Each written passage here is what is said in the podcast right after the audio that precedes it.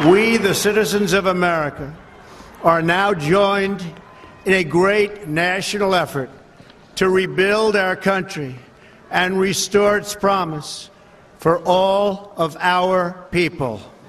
Because today, we are not merely transferring power from one administration to another or from one party to another, but we are transferring power from Washington, D.C., and giving it back to you, the people.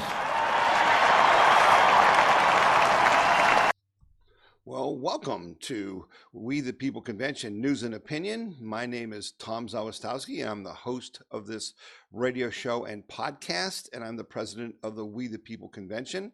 And we're so happy that you've decided to join us today, uh, whether it's on the radio, uh, on the five stations that we have uh, in Ohio that carry the program on Saturday mornings, or on our podcast, which is available uh, 24 7, 365 uh, at our website at wethepeopleconvention.org and is viewed across the nation on um, on uh, Amazon Fire TV, Roku TV, YouTube, uh, iTunes, yeah, you name it. You can get it if you just go to wethepeopleconvention.org. There's a little yellow button. You click on it. It'll tell you the names of all the radio stations, what time the show's on, and every other way you can get it. So thank you for joining us this week.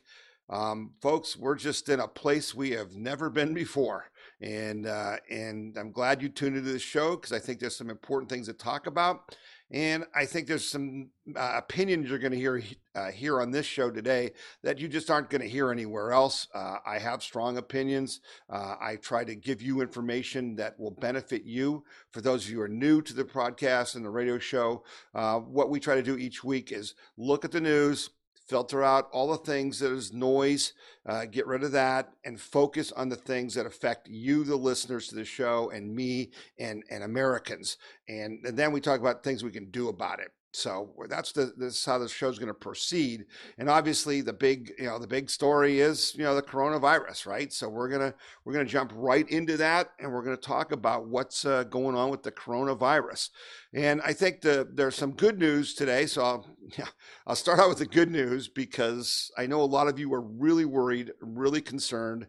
There's a lot of really scary things happening, but I want to give you some good news to start it off, and then we can kind of talk about those scary things. The big news, uh, you know, going into the weekend here is that uh, there's a drug called uh, chloroquine, and it's an old malaria drug, and apparently this drug uh, is showing signs of being able to treat the coronavirus.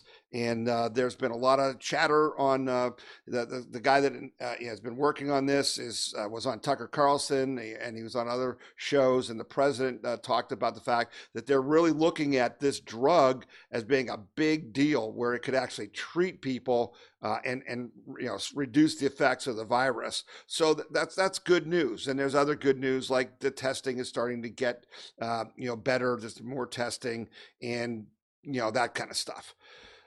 But here's the bottom line. You know, the bottom line is that uh, you know this thing is about to hit us. And uh, the latest, uh, st- you know, statistics as a taping of this show uh, is that Ohio has 89 cases. Uh, uh, the United States has 10,781. We've had 160 deaths in, in the United States. In the world, there's 236,500 some uh, cases with almost 10,000, 9,817 deaths and you know it's it's still growing everywhere. Though uh, in China, they are reporting that uh, they have no new cases.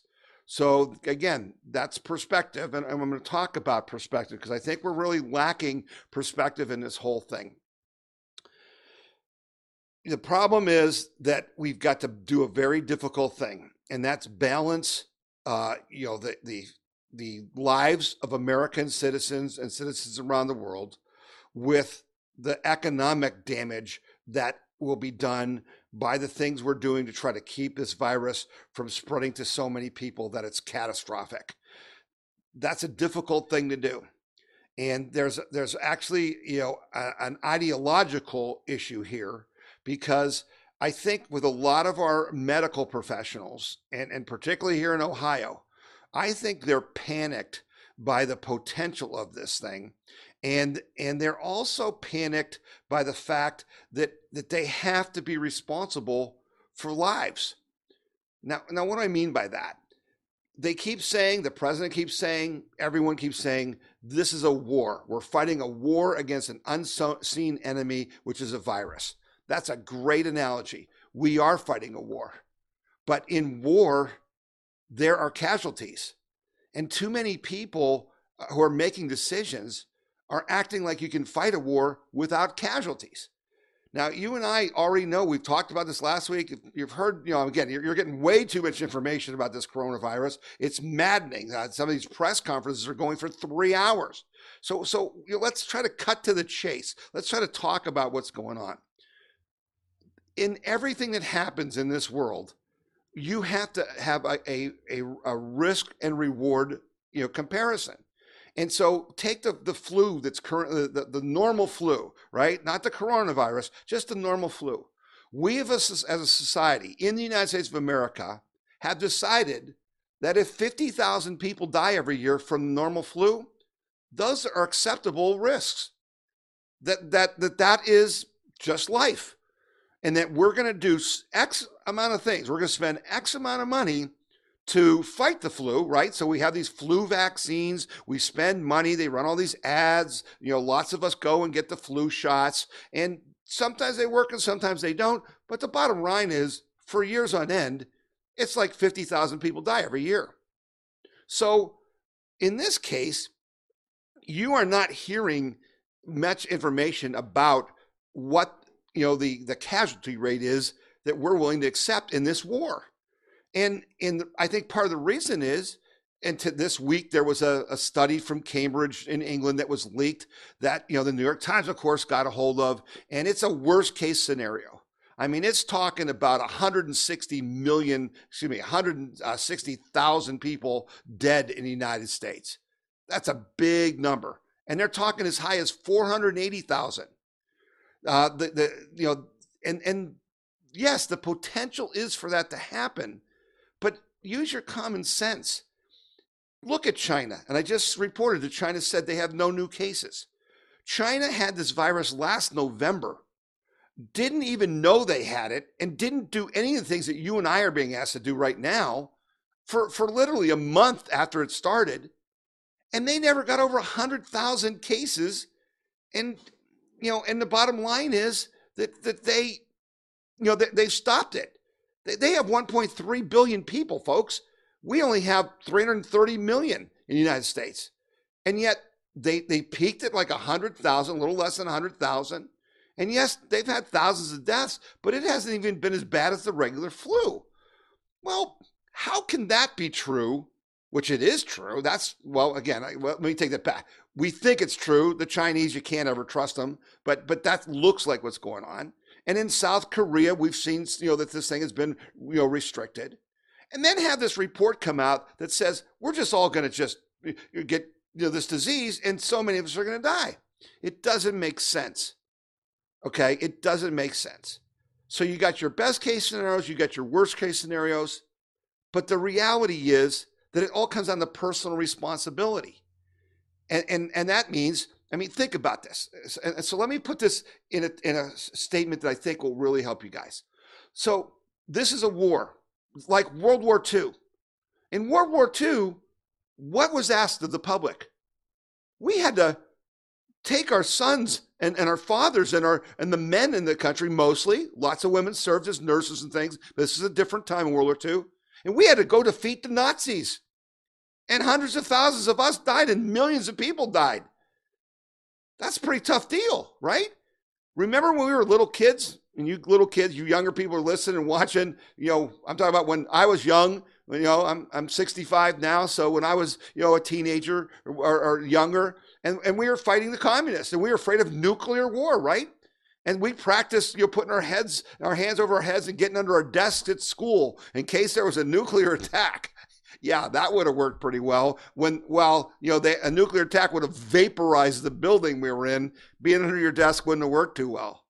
But we we had to get you know uh, bomb shelters. My family we had a a cold uh, cellar where we had you know food stashed and supplies in case of a nuclear attack. Now they're talking about this this attack from this coronavirus, and it's you know and they're having these apoplectic, apoplectic things. Oh my gosh, it's the end of the world as we know it. You know, this thing is coming. It's going to kill millions. It's going to be horrible. And what are they asking us to do? They're telling me, and I'm in, you know, the group, you know, that's supposedly so, you know, vulnerable to this, right? I'm in that elderly person group. They're saying if you stay home for two weeks, wash your hands, don't, uh, you know, you know, touch anybody, stay six feet apart, you'll you'll not get it. Hey, that's a pretty good deal, right? I mean, think about it you know, I know we're all scared about the economy and all that, and I'm going to get to that in a second. But but but here's the bottom line. The bottom line is we can do this. We can do this easily. And if we do it, we're going to be safe.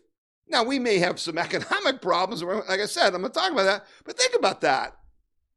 We can do this. So I don't want you to be afraid. I want you to be confident. I want you to take personal responsibility and say, I am going to decide whether I get this or not by my actions. And if you do that, we're going to be okay. We're going to be okay. So now let's talk about the economic side of it because this is really the problem. This is this is really the problem. America is shutting down. And it you've got to ask some hard questions about the cost of that and unfortunately, not enough people are asking those questions. And they should. Now, at wethepeopleconvention.org, I posted some pretty good articles this week, and, and you need to go look at that every day. And, and, and if you aren't getting my emails, go to wethepeopleconvention.org. Right on the front page, you put in your email address, your zip code, and you start getting this stuff because I'm sending you important things. But there was an important article uh, that was written by Heather McDonald who talked about, you know, what is is the is it worth destroying our economy to save these lives? Right? And the question is, how many lives and how much damage to the economy? But you know, we're already getting pretty clear indications. Steve Mnuchin is saying the coronavirus could bring 20% unemployment. Holy cow! 20% unemployment? That's a big deal. This week they just shut down all the auto factories for two weeks. That's a big deal all across the country, the unemployment, you know, people filing for unemployment have gone up. Why? Because they've closed everything, right? I mean, you know, you you started with, you know, closing schools. You know, you started saying you couldn't be in groups of more than 500, then it was 250, then it was 100, now it's down to 10. They don't want you to go to sporting events. They don't want you to go to, you know, even to church in some cases now. And and so we are imposing this economic hit on ourselves. And the government, to their credit, are trying to do everything they can to offset that and mitigate that. But the bottom line is we have to be very careful here because we can't commit economic suicide. In that Heather McDonald article that was on our website, there was a link to a City Journal article where an economist was talking about the possibility that global GDP could be cut in half this year. Do you understand that that means millions of people will die of starvation? If you cut the global GDP in half? So, so see, this is where we talk about the prevention efforts are worse than the, than the disease. And we need to be not panicked. We need not to have fear in what we're doing. We need to have leadership. And, and you know, I talk about you know leadership, and and I, and those of you who watch this program and know me, I always talk about a, a great book called the the Last Lion. It's about Winston Churchill in World War II. And so what I mean about leadership is, uh, and maybe it's a thing that's different between liberals and conservatives, right? Because what I'm getting from a lot of these medical professionals is their feelings. Their feelings. Every life matters, right? We hear that all the time. Every life matters. But the problem is that is it worth destroying a hundred thousand people's lives or a million people's lives or, or 11 million people's lives to save 5,000 lives? That's a tough call. In World War II, Winston Churchill once had to let 10,000 of our troops die in a battle because They, we had broken the German code and we had listened to their radio transmissions and we knew that they knew that we were going to invade at this spot. But if Winston Churchill called off the landing, he would have tipped the Germans off that we had those codes and it would have hurt our ability to win the war. That's leadership. Now, a lot of you will say, that's horrible. He sent 10,000 men to die. But see, life is about those kind of hard decisions. And I'm, I'm concerned that we don't have people, I'm going to be talking about the governor of Ohio shortly, who have the ability to make those decisions, to look at the greater good, to balance what you're doing, and to understand, you know, what what is really the best thing for all of us, for our country. And let me be clear. As I said, I'm in the group, all right? And I know a lot of you listening, watching this are older. Let me be clear to you. I would rather die than have anyone lose their job, lose their business, lose their education trying to save my life because it's up to me to save my life. It's up to me, and I wouldn't impose that on a stranger. And that's what I'm afraid we're doing too much of. And we need to be careful about that. There's a balance. But you and I need to understand we're adults, the adults in the room. We need to understand there's going to be deaths. That's a fact. We're going to try to mitigate those deaths with everything we can do. That's a fact. But it's it's it's like those old World War II movies where the submarine was hit with a depth charge and the and the the sub one of the compartments of the sub is flooding. And some brave, you know, uh, sailor goes in there and starts to try to shut the valves off to stop the flooding. But the captain has to then order one of the other crew members to lock the, the, the, the, the doorway, to seal the doorway. And there's still sailors in there who are going to die but the captain has to save the sub. That's what Donald Trump has to do. He has to understand that balance that we're going to take some actions that are going to cost lives, but that's the way you have to do things to save the country and to save the world, in fact. Now, I know that's not what a lot of people want to hear, but that's the truth. And that's the kind of leadership we need and I'm just not sure we're getting it in some spots. And one of the spots I'm not sure we're getting it is in Ohio. In Ohio. We had a situation in Ohio where our governor went on TV with Tucker Carlson, and a lot of you went to our website to see this video because our health director, this Dr. Acton, had come out and said that she thought there were 100,000 cases 100,000 cases of coronavirus in Ohio based on the fact that we had five people with the disease. This was totally irresponsible. And again, let me let me just compare that, right? At that time, there were she said there's 100,000 cases in Ohio. In the whole world, there were 132,000 cases. In China, as I said before, they had had the disease for months since November, November, December, January, February, March. Five months they've had it. They never got to 100,000 cases. And the flu, the, the China virus started in China. And she's going to get on, on a press conference and scare the bejesus out of Ohio citizens with this totally made up lie. And I'm going to play the clip from the Tucker Carlson show where she explains where she got this information. Listen to this. The government of Ohio announced that based on multiple instances of community spread in the state and extrapolating from those, they suspect that 1% of all of Ohio has the virus now. The state has 11.7 million people. That adds up to more than 100,000 positive cases. Yes. Well, so, just, so explain to us in a way Tucker, that we can understand how you got to this. Yes. So, so you know, Tucker, we know that we don't know the exact number of Ohioans because we, we really haven't been able to test, and we don't yet have the exact right. models that will tell us. Did you hear what she just said? Let me let me read it to you in case you missed it.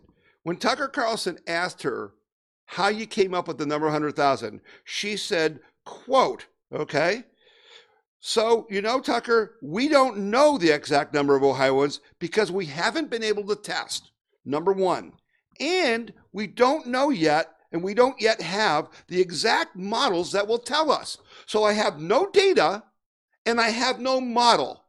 But I told you 100,000 people were going to have the coronavirus in Ohio.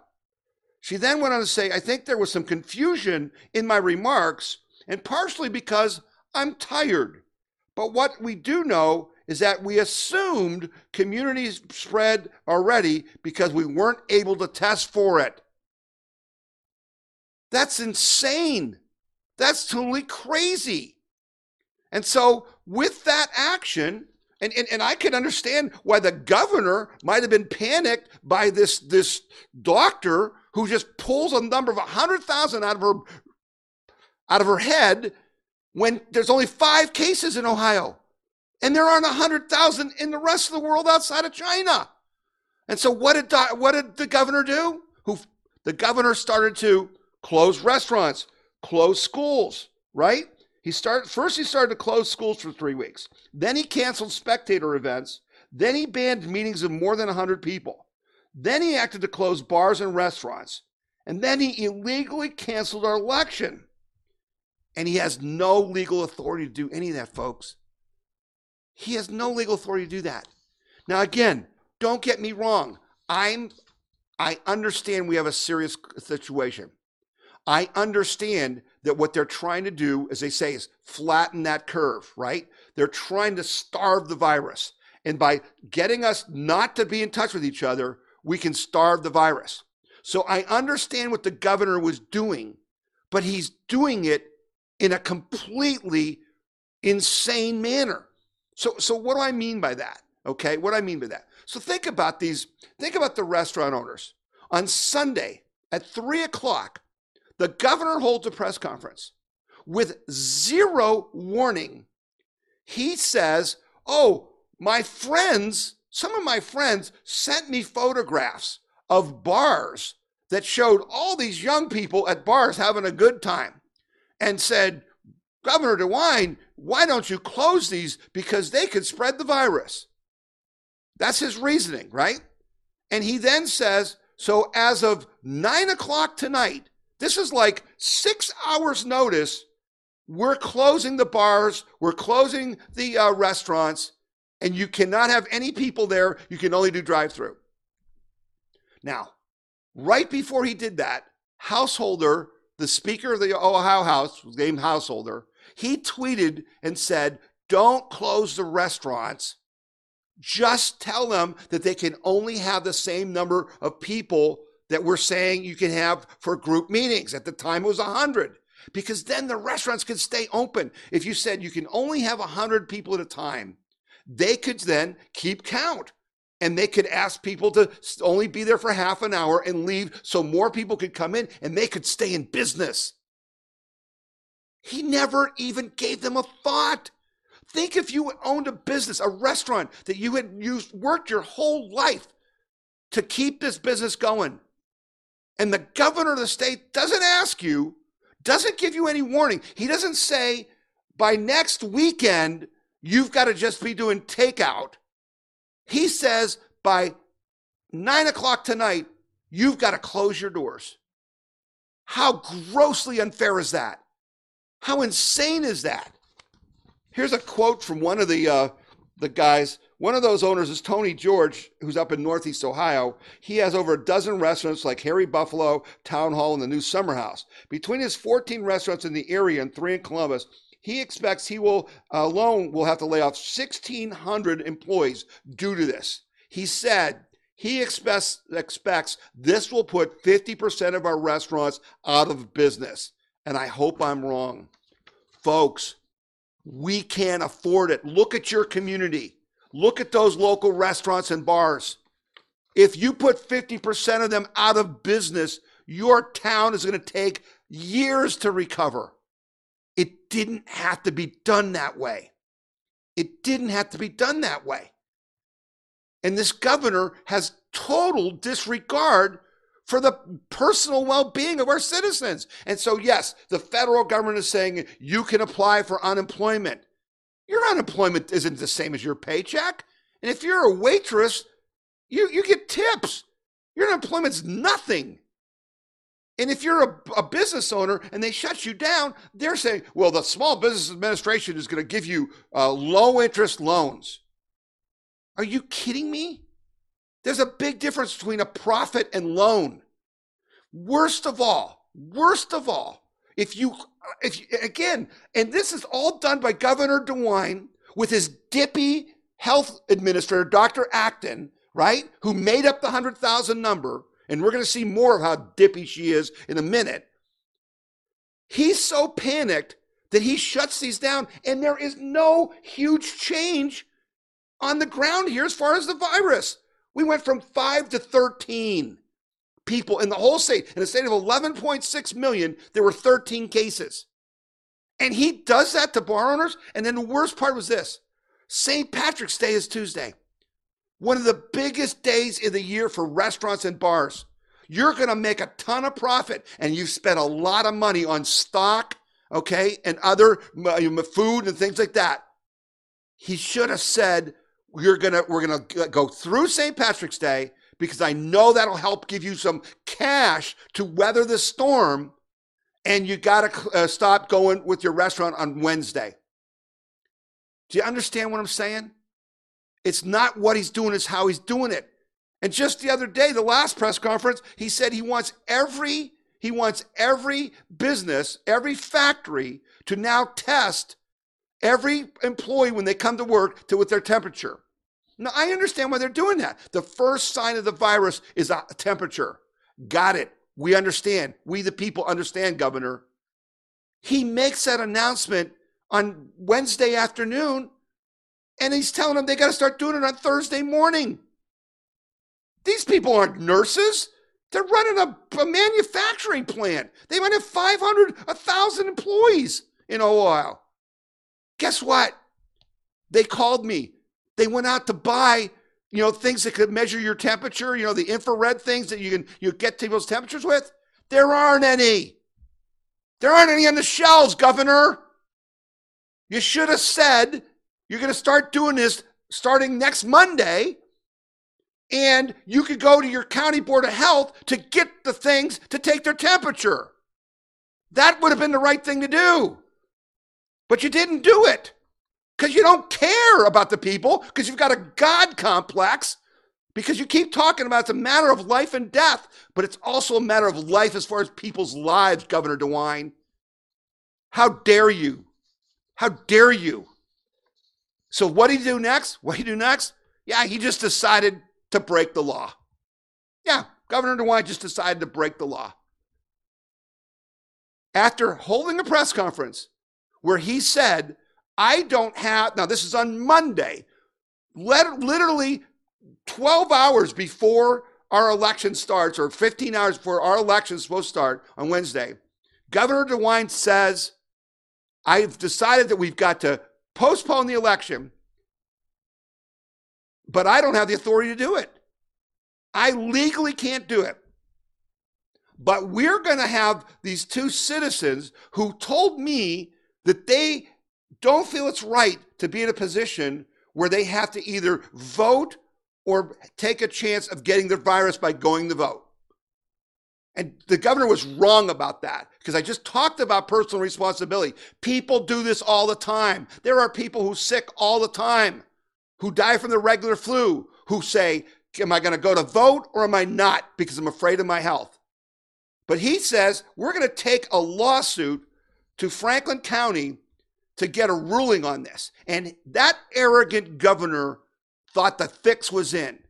So they go and file this lawsuit and the judge in Franklin County says, Governor, or, or basically to the case, the, the guy in Franklin County says, in denying the request, there are too many factors to balance this uncharted territory to say that we ought to take this away from the legislator and elected statewide officials and throw it to a common pleas judge in Columbus 12 hours before an election. He denied their case because the statutes in Ohio give the date of the election, the authority to set that only to the legislature, the House and the Senate. Only.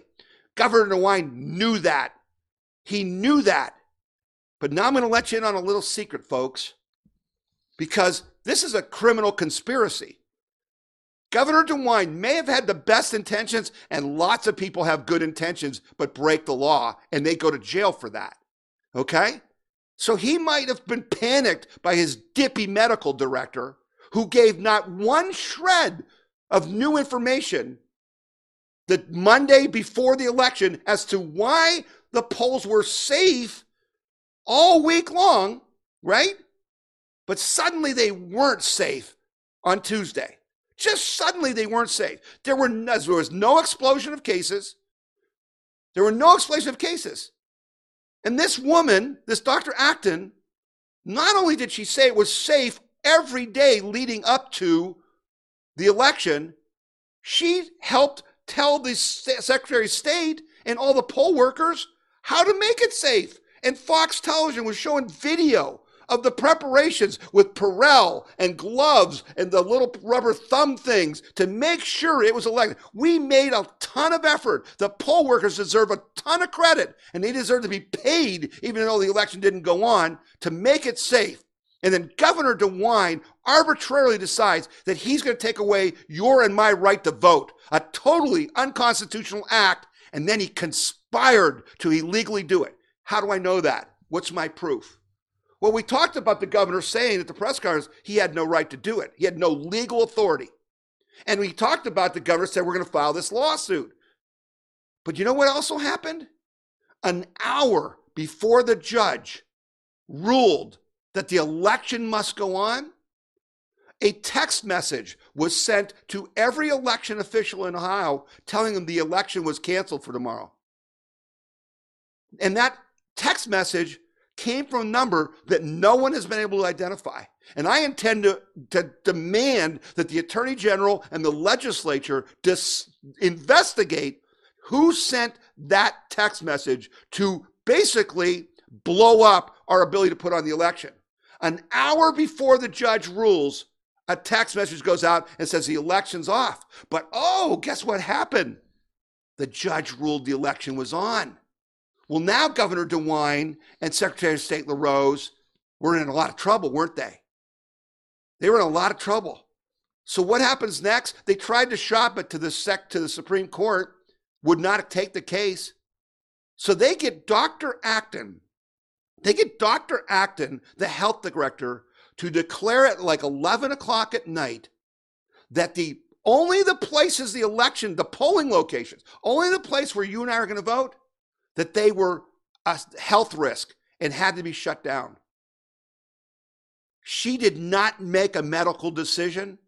She made a political decision. That was a political act. And you know what? I can prove that too. I can prove that too. So here's the lady who said it was unsafe for people to go vote or for the workers to go there. Yeah, watch this video while you still can. I'm here with Dr. Acton, who is the director of the Ohio Department of Health, who's doing an excellent job working through this situation with Governor DeWine over the last several days. And Dr. Acton, my question direct to you for Ohio's elections officials is it safe for them to come to work on Tuesday and work the polls?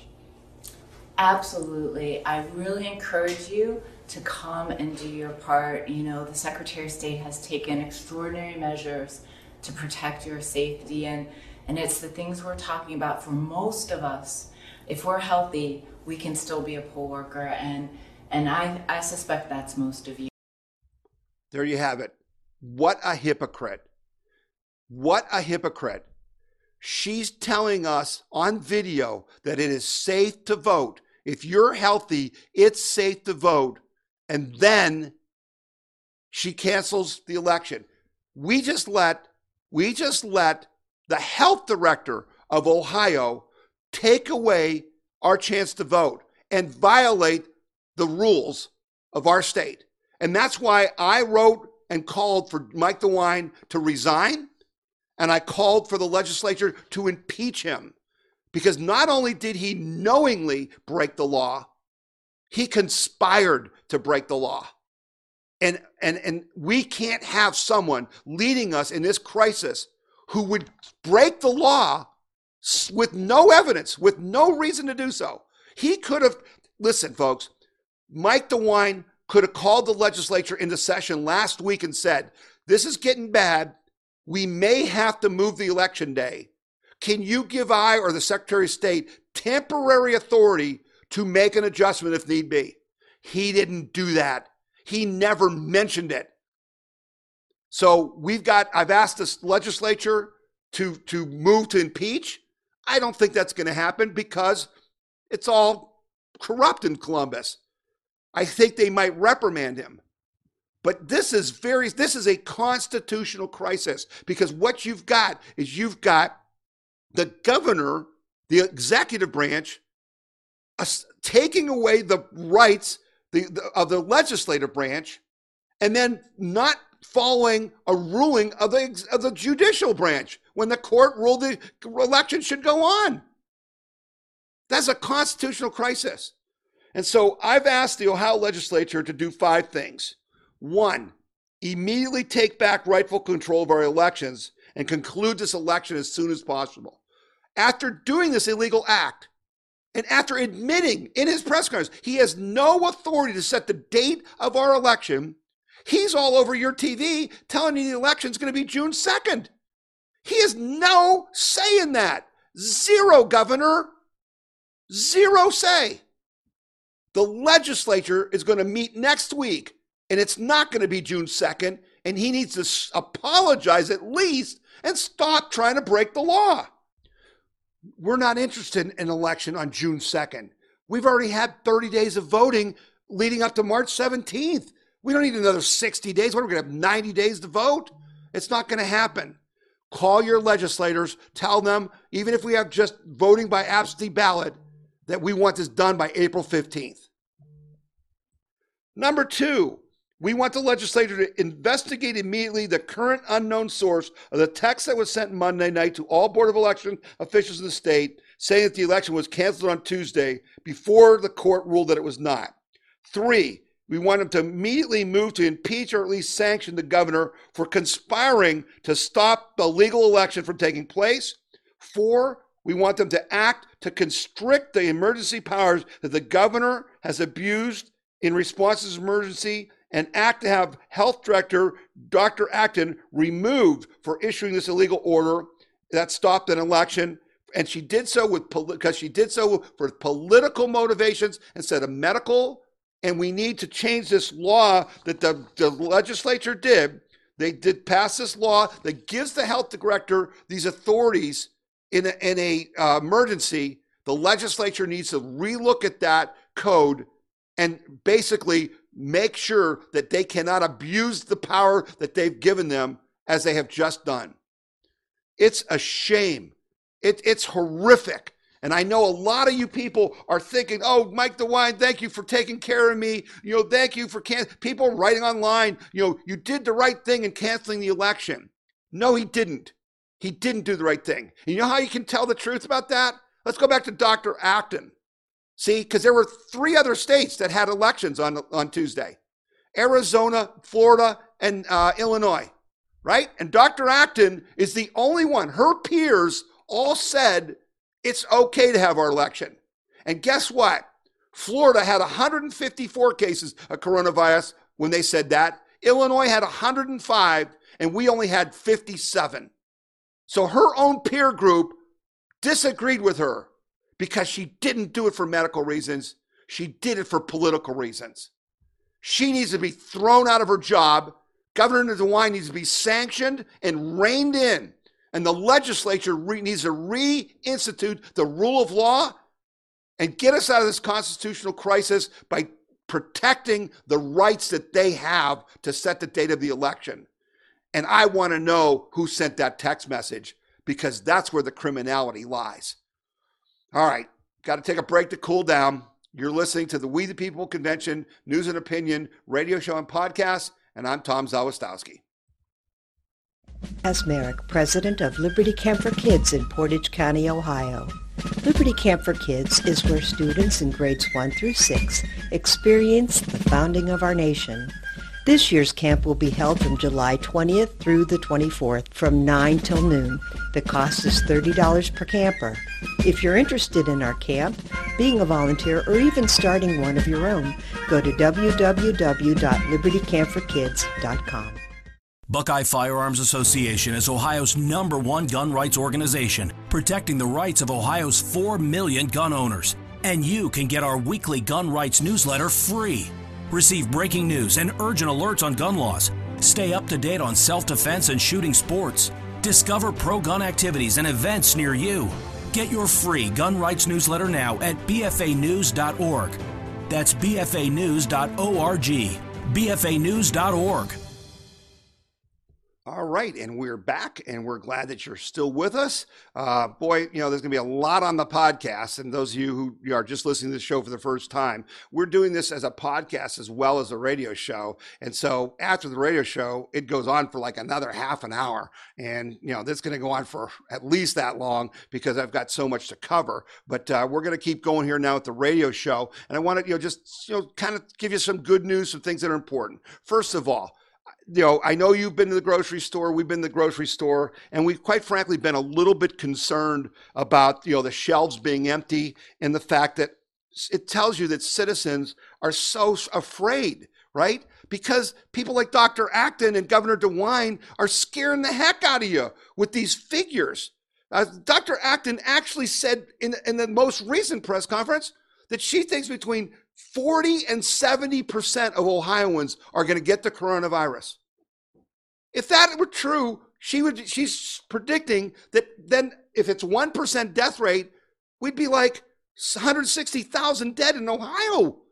That's insane. Not when we're doing all these things we're doing, not when we're staying home and doing the right thing to starve the virus, right? So, anyway, so there's a lot of food not on the shelves, but there is not a food issue. Okay. And the Kroger CEO reassures Americans that there's plenty of food. Kroger CEO Rodney McMullen wants Americans to know they do not need to be concerned about food shortages as the nation faces the coronavirus pandemic. As long as customers just buy what they need and don't hoard, there will be no problem at all. There's plenty of food in the food supply chain, McMullen said. Kroger's 37 company owned factories are now operating 24 hours a day, and stockers are doing the same at uh, Kroger distribution centers. Shipments at one Kroger's 44 distribution centers were about 40% higher than last week. It's been like Thanksgiving every day since Thursday, said Jeff Duro, a regional logistic manager for Kroger's, who oversees the distribution centers. Okay, so let me make something clear to you that I had to make clear to my mother my mother, uh, well, my mother said, you know, I need some groceries. And my sister out in Colorado said, Mom, I'll go get them for you. And when she came back, she had all this food. And my mom said, why, why do you have all this food? I, I, you know, I don't need this. She said, well, you know, we're worried about this virus. So you only had enough on your list for one week. We bought you enough for a month. And I said, mom, that's, that's wrong. Don't do that. And she said, well, they'll resupply. I said, mom, I, I got that. But you got to understand the supply chain because what that means is that when you bought all this stuff, somebody who might really need that food to buy their one week's worth of food can't buy it because the shelves are empty. And see, the way a supply chain works, you can't just fill the shelves up all at once. See, trucks are only so big.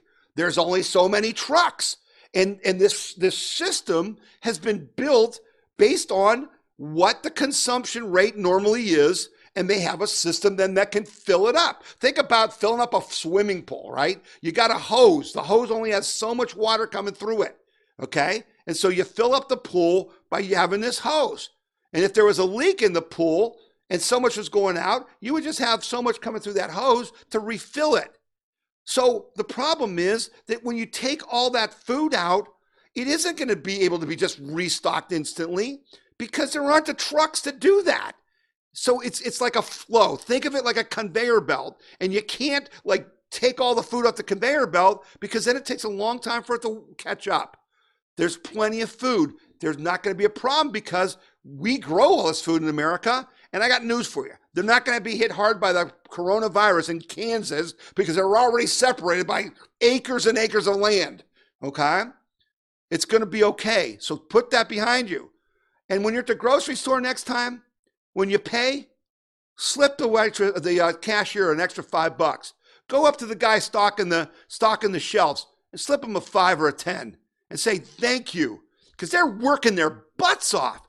We're hearing about this. They're they're coming in working all these night shifts. They're you know they're and they're dealing with customers who are giving them crap. That's bull. We got to stop that. We got to we got to take care of the people, take care of us. And here's another group: truckers. Truckers are keeping America's supply chain and Americans alive. This is one of the great stories of our country. Groceries are reappearing on American store shelves this week thanks to the strength of the supply chain that includes farmers, distributors, wholesalers, and retailers, all of whom are literally risking their lives to stay on duty. A critical part of that supply chain is the American trucker, who makes sure that goods are delivered in a timely fashion. This is always the case, but is especially true in sudden global emergencies like we face today. The U.S. Census Bureau reported last year that 3.5 million Americans are employed as truck drivers. Many work long hours, and, uh, and a disproportionate number of them are military veterans. They are the front, front line once again. There, there, there's one thing all Americans do right now, and that's thank a trucker, said the American Trucking Association, especially during times like these, because without them, the disruptions we're experiencing would be something much, much worse. So, you know how you know, kids like to make the trucker honk their horns when you know and stuff like that because they get a thrill out of the horns? When you're driving by truckers, honk your horn and give them a thumbs up. Let's celebrate our truckers. If you see a trucker at a grocery store, at a gas station, delivering fuel or goods, or even at a manufacturing plant, walk up to them like you do with the police officers when we do that and we say, Thank you for your service. Walk up to those truck drivers and say, We'd be dead without you, and I greatly appreciate what you're doing. It's just, it's just important. And that's and that's the kind of things we need to do, folks. Those are the kind of things that we need to do. So here's another story, and I'm not sure if this is good or bad. It's kind of both. But oil fall, fell to its lowest price since 2002 or 2002 this week. The price of oil collapsed Wednesday to about $24 a barrel, past the, the trough of the most recent oil bust and to its lowest level in nearly two decades. West Texas Intermediate crude was trading at $24.43 a barrel early Wednesday morning, off more than 10% from Tuesday, and the lowest since the price hit $24.29 a barrel in June of 2002. Um, the weak global economy was not ready for COVID 19, which is why we are seeing escalating panic in the markets, Lewis Dickinson, an analyst for the Norwegian research firm Rystad Energy, said in a statement. This is the most dismal oil demand picture we have witnessed in a long time, with a simultaneous collapse in jet fuel, gasoline, shipping fuel, petrochemicals, and oil used for power generation. So I said it's good news and it's bad news. President Trump has been making a big statement about the fact that we, I'm literally seeing gas at a price of 99 cents a gallon. Wow. When was the last time you saw that? And it could even go lower because we're just full of oil because with all these businesses being shut down and people not being able to travel and jet planes being shut down, there's a glut of oil. So that uh, President Trump has said that's like a big tax cut.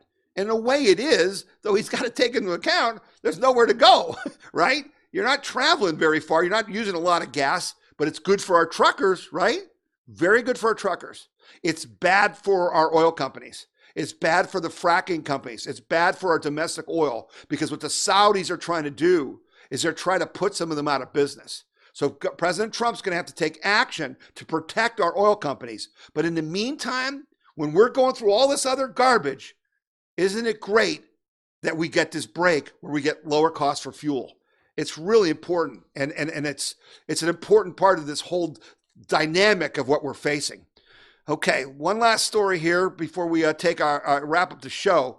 We have been talking for many weeks about FISA. And, and it looked like President Trump was going to reauthorize the FISA course and, and and we said don't do it. And I asked you guys to call and say don't do it. And what's great is the two uh, GOP senators have, have basically stopped the whole thing, and that's uh, Rand Paul and Mike Lee.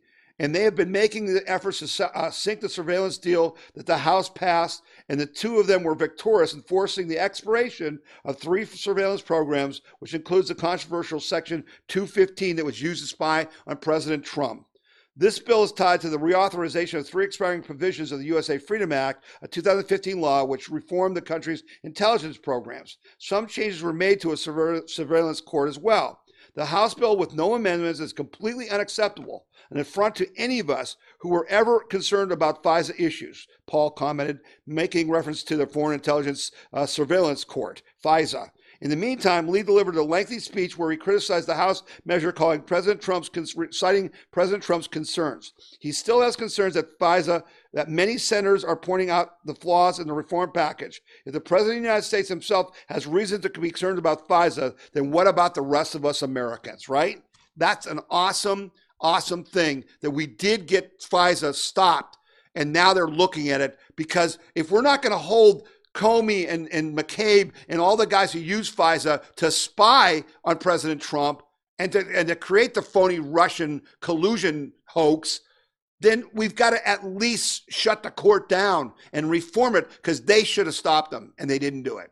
So that's the end of our show uh, for the radio show this week. I really appreciate you listening. Again, if you come in and, and go to wethepeopleconvention.org right now, you can hear the podcast and uh, and and pick up right after this. You know what you've heard on the radio. Just pick up the podcast. We're going to talk about um, you know some more changes that are going on in the Trump administration as far as uh, who's running departments and things like that. We're going to talk about the China threat.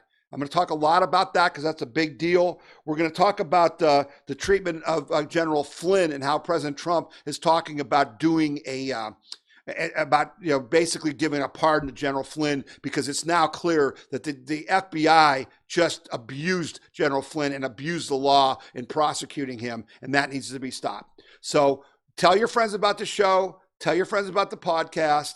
Keep on helping us grow this show. Come here for another look at the news with a different set of eyes, and we'll be back again next week. You're listening to the We the People Convention News and Opinion radio show and podcast, and I'm Tom Zawistowski. The We the People Convention news and opinion radio program is paid for by donors like you. You can donate to the We the People Convention and support our cause by going to wethepeopleconvention.org or by sending your check in any amount to We the People Convention, P.O. Box 6211, Akron, Ohio 44312. The Buckeye Institute was founded in 1989 and we're the longest serving free market think tank in the state of Ohio. My goal is removing barriers to prosperity that have been put in place by government. We want for Ohio to be the freest and most prosperous state in the country. The Buckeye Institute is a source of common sense ideas that will have an impact on the nation as well as the state of Ohio. Right, and we are back, and we're glad you're with us on the podcast. I want to go to my next story. This is kind of a, a you know a follow up again. I had told you that President Trump had reappointed a 29 year old guy named John McEntee to be uh, head of his personnel office, and man, is he shaking things up. And there's a story in Politico, who is no friend of the president, saying uh, Dale Cabaniss, the director of the government's Office of Personnel Management, resigned abruptly on Tuesday, effective immediately. Cabaniss. Can, stepped down because of what two people familiar with the matter said was poor treatment from the 29 year old head of the Presidential Personnel Office, John McEntee. Uh, and the powerful appointee of the OPM, Paul Dans, the new White House liaison and senior advisor and director of the OPM. The departure casts a cloud of uncertainty over the federal workforce as it struggles to decide how to handle the coronavirus outbreak, with growing questions about the Trump administration's decisions to keep most government offices open and how it is handling remote work. See, so the deep state doesn't like the fact that after three years, of them sandbagging the president in every single department, he's finally got somebody in there who's saying we're going to appoint people who are loyal to Trump to run these offices. Now, this is even more important than it was ever before. Look what's going on with this coronavirus thing. You're hearing these unreal numbers about Congress passing stimulus bills that are like $1.2 trillion. Some people are talking about $2 trillion. Now, remember, when you think about it, stimulus, when Barack Obama did the stimulus, as soon as he got into office in 2009, it was like $850 billion. All that money went to the unions.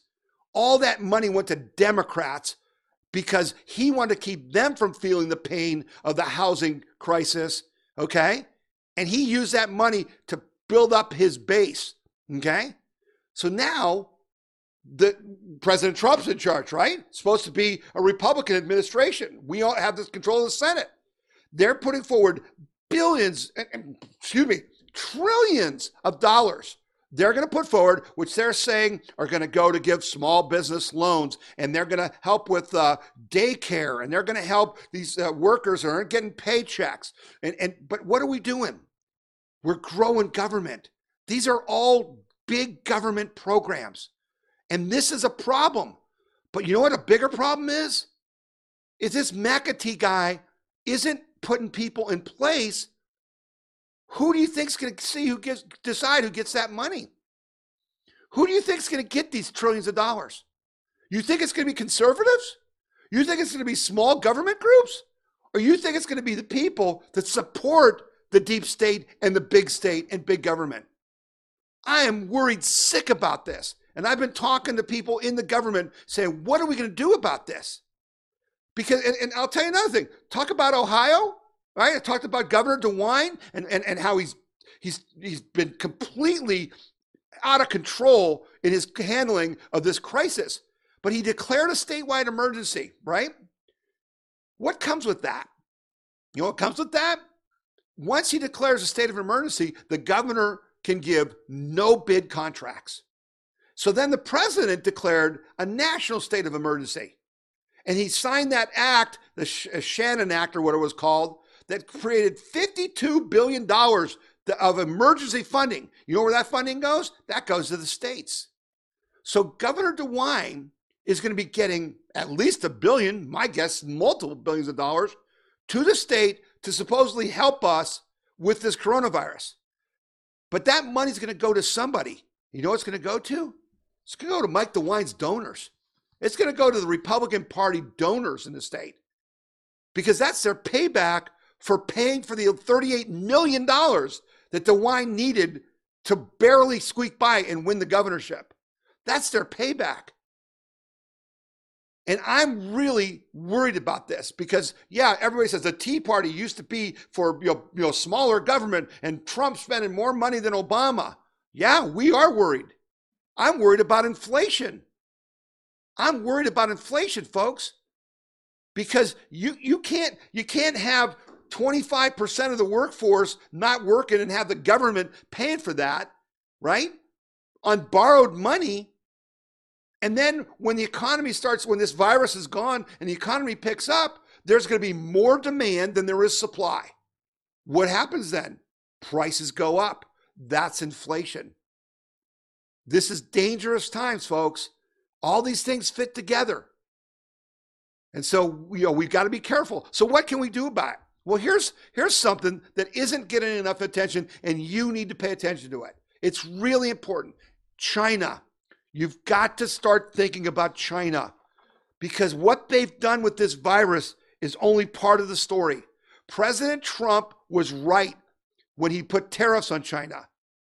That was brilliant. He did what no one in Washington would dare to do. And it was important because it really helped to start this economic you know thing again we are so lucky that we have had the economy we had that we were so ahead of it things we've lost 40% of the stock market in just a couple weeks but we're still at where it was when Trump came to office because we were so strong but it's because President Trump wasn't afraid to fight China all right so now uh, Secretary of State Pompeo has spoken out just this week when all the lefties in the media are telling you Trump's a racist because he calls it the China virus. It is the China virus. And he did a good job of defending himself in that. But Secretary of State Pompeo uh, accused the Chinese Communist Party of failing to cooperate and be helpful in the wake of the global coronavirus pandemic. Instead of trying to do the work to suppress the virus, which is what the world demanded, the Chinese Communist Party did not get it right and put countless lives at risk as a result, Pompeo said on Wednesday. Now, we all know that we've discovered in this pandemic that our bureaucrats, our, you know, our deep state, our Republican and Democrat parties have let the manufacturer of pharmaceuticals go to China to the point where we're at risk of not having the antibiotics and stuff you need if you go to the hospital. And President Trump has said, we've got to fix that and bring those back. Well, here's a tip for Governor DeWine in Ohio. You know that Jobs Ohio program that John Kasich set up that was a corrupt crony capitalist program where you guys could funnel state money to your corrupt uh, donors? How about if we use Jobs Ohio to tell President Trump that we're going to use it as an incubator to build pharmaceutical manufacturing plants in Ohio? How's that? What we have to do immediately, immediately, is we have to stop just printing money and saying government's going to hand things out and instead take advantage of this situation to create jobs in this country by bringing back all the other national security items that are involved with our dealings with China. This whole pandemic has settled, I think, for the long term, this whole discussion about how wonderful globalism is and you know just in time supply chain you know stuff like that. Because what have we found out? If you have one source for any product you've made a serious mistake. And that's what we've all done. We shipped all our jobs to China because a handful of billionaires in our country made billions of dollars by taking away our jobs. Now we have a chance to take their money away and put it in our paychecks of our American workers by starting to produce these iPhones and these computer chips and all the things our jet fighters and our bombers and our national defense and our military needs. You can't make that in a communist country. What are you nuts? You can't do it. Wake up, America. Wake up. We got to bring that home and create jobs and make something good out of this whole situation. All right, I'm going to take another break. Uh, you're listening to the We the People Convention News and Opinion radio show and podcast, and my name is Tom Zawistowski. This is Jordan Sekulow with the American Center for Law and Justice. At the ACLJ, we are committed to fighting the deep state and protecting freedom the right to life, religious liberty, and fighting for the Constitution. The ACLJ has experienced tremendous success in litigating cases at all levels of the judiciary, from the federal district court level to the Supreme Court of the United States. We have offices in Washington, D.C., Jerusalem, and all around the world. You can find out more about the ACLJ and join us by visiting aclj.org. Did you know that the Right to Life Action Coalition of Ohio is the largest statewide life group in the state? Are you tired of the compromised approach to pro life legislation that has been the status quo for far too long? Since 2017, the efforts of the Right to Life Action Coalition of Ohio has changed that approach, closing loopholes and making pro life laws enforceable. Visit rtlaohio.org or call 440 668 4049 for details. The all right, and we're back. Got a few more stories to cover here before we wrap up the show. Um, I think there's a, a really good story. Uh, well, this is this is a, a, bad story, but it's it's proving you know that we're getting to the bottom of these things. There's a report from uh, John Solomon, and I've been you know quoting him a lot almost every week because he's got a great uh, you know website at justthenews.com. But uh, basically, he got uh, former Obama uh, employees to uh, go on the record and talk about how they were in the DOJ looking what the FBI was doing to General Michael Flynn, and they were just appalled. Former Obama era FBI officials reportedly said they were worried by former National Security Advisor Michael Flynn's treatment during the FBI's investigation. Uh, letters from multiple Department of Justice officials express those concerns, including former acting Attorney General Sal- uh, Attorney General Sally Yates. The memos reportedly noted that multiple officials believed Flynn simply misremembered his conversation with Russian Ambassador Sergei Kislyak while Robert Mueller's team was running with Flynn's guilty plea at the time. Yates and company also took issue with the fact that the FBI in 2017 brought Flynn in for an interview without letting him know he was being investigated at the time. This gave him the impression he was not in any legal trouble, which caused him not to seek out a lawyer for the conversation. Meanwhile, Flynn's lawyers has called for his guilty plea to be withdrawn and by saying he was coerced by investigators into making a false confession in 2018. And as I've said to you, this is a case that means a lot to me. Uh, General Flynn is an American hero. What they've done to him uh, is just horrific, and a pardon isn't good enough. We need to give this 32-year veteran, uh, you know, warrior his life back. We, the people, the U.S. government, need to reimburse him for his legal expenses. I think that he will be, uh, you know, pardoned by Trump if they do not uh, uh, drop the charges but I, I, would rather have them drop the charges because he should never have been charged in the first place. So we're wishing for the best for General Flynn. Um, I do want to uh, go on the next story here. This is a good story. And again, with all the coronavirus news, folks, it's hard to, to talk about anything else, but there are good things going on. Trump strikes blow against deadly cartel, makes big announcement. And uh, you know, again, the drug war continues. The Mexicans, you know, aren't the Mexican cartels aren't just sitting around and they're afraid of coronavirus. They're trying to bring drugs in more than ever. The Trump administration announced on Wednesday the results of a massive federal operation targeting the CJNG Mexican cartel, which is one of the most notorious drug cartels in Mexico. The uh, DOJ and Drug Enforcement Agency, the DEA, revealed that over 600 arrests have been made as a result of Project Python, which was started last year. Project Python is the single largest strike by U.S. authorities against CJNG, and this is just the beginning, acting DEA Administrator Uttam Dhillon said during a press conference. The strategic, the strategic and coordinated project exemplifies DEA's mission to just to disrupt and dismantle and destroy drug trafficking organizations around the world and bring their leaders to justice. Today, the DEA has disrupted uh, CJ NG's operations, and there's more to come as the DOJ, as the DEA continues its relentless attack on this remorseless criminal organization. So, hats off to the DEA uh, for fighting that fight, which you know is just a nasty fight with these drug cartels. And um, you know, I'm just so glad that that fight continues, even while we're fighting the coronavirus and all this else is going on. We've got good people in government actually fighting to protect us. I had to put this story in because I just it just was so hilarious to me. And I mean, it's not, I guess it's not hilarious, but it's just so ironic.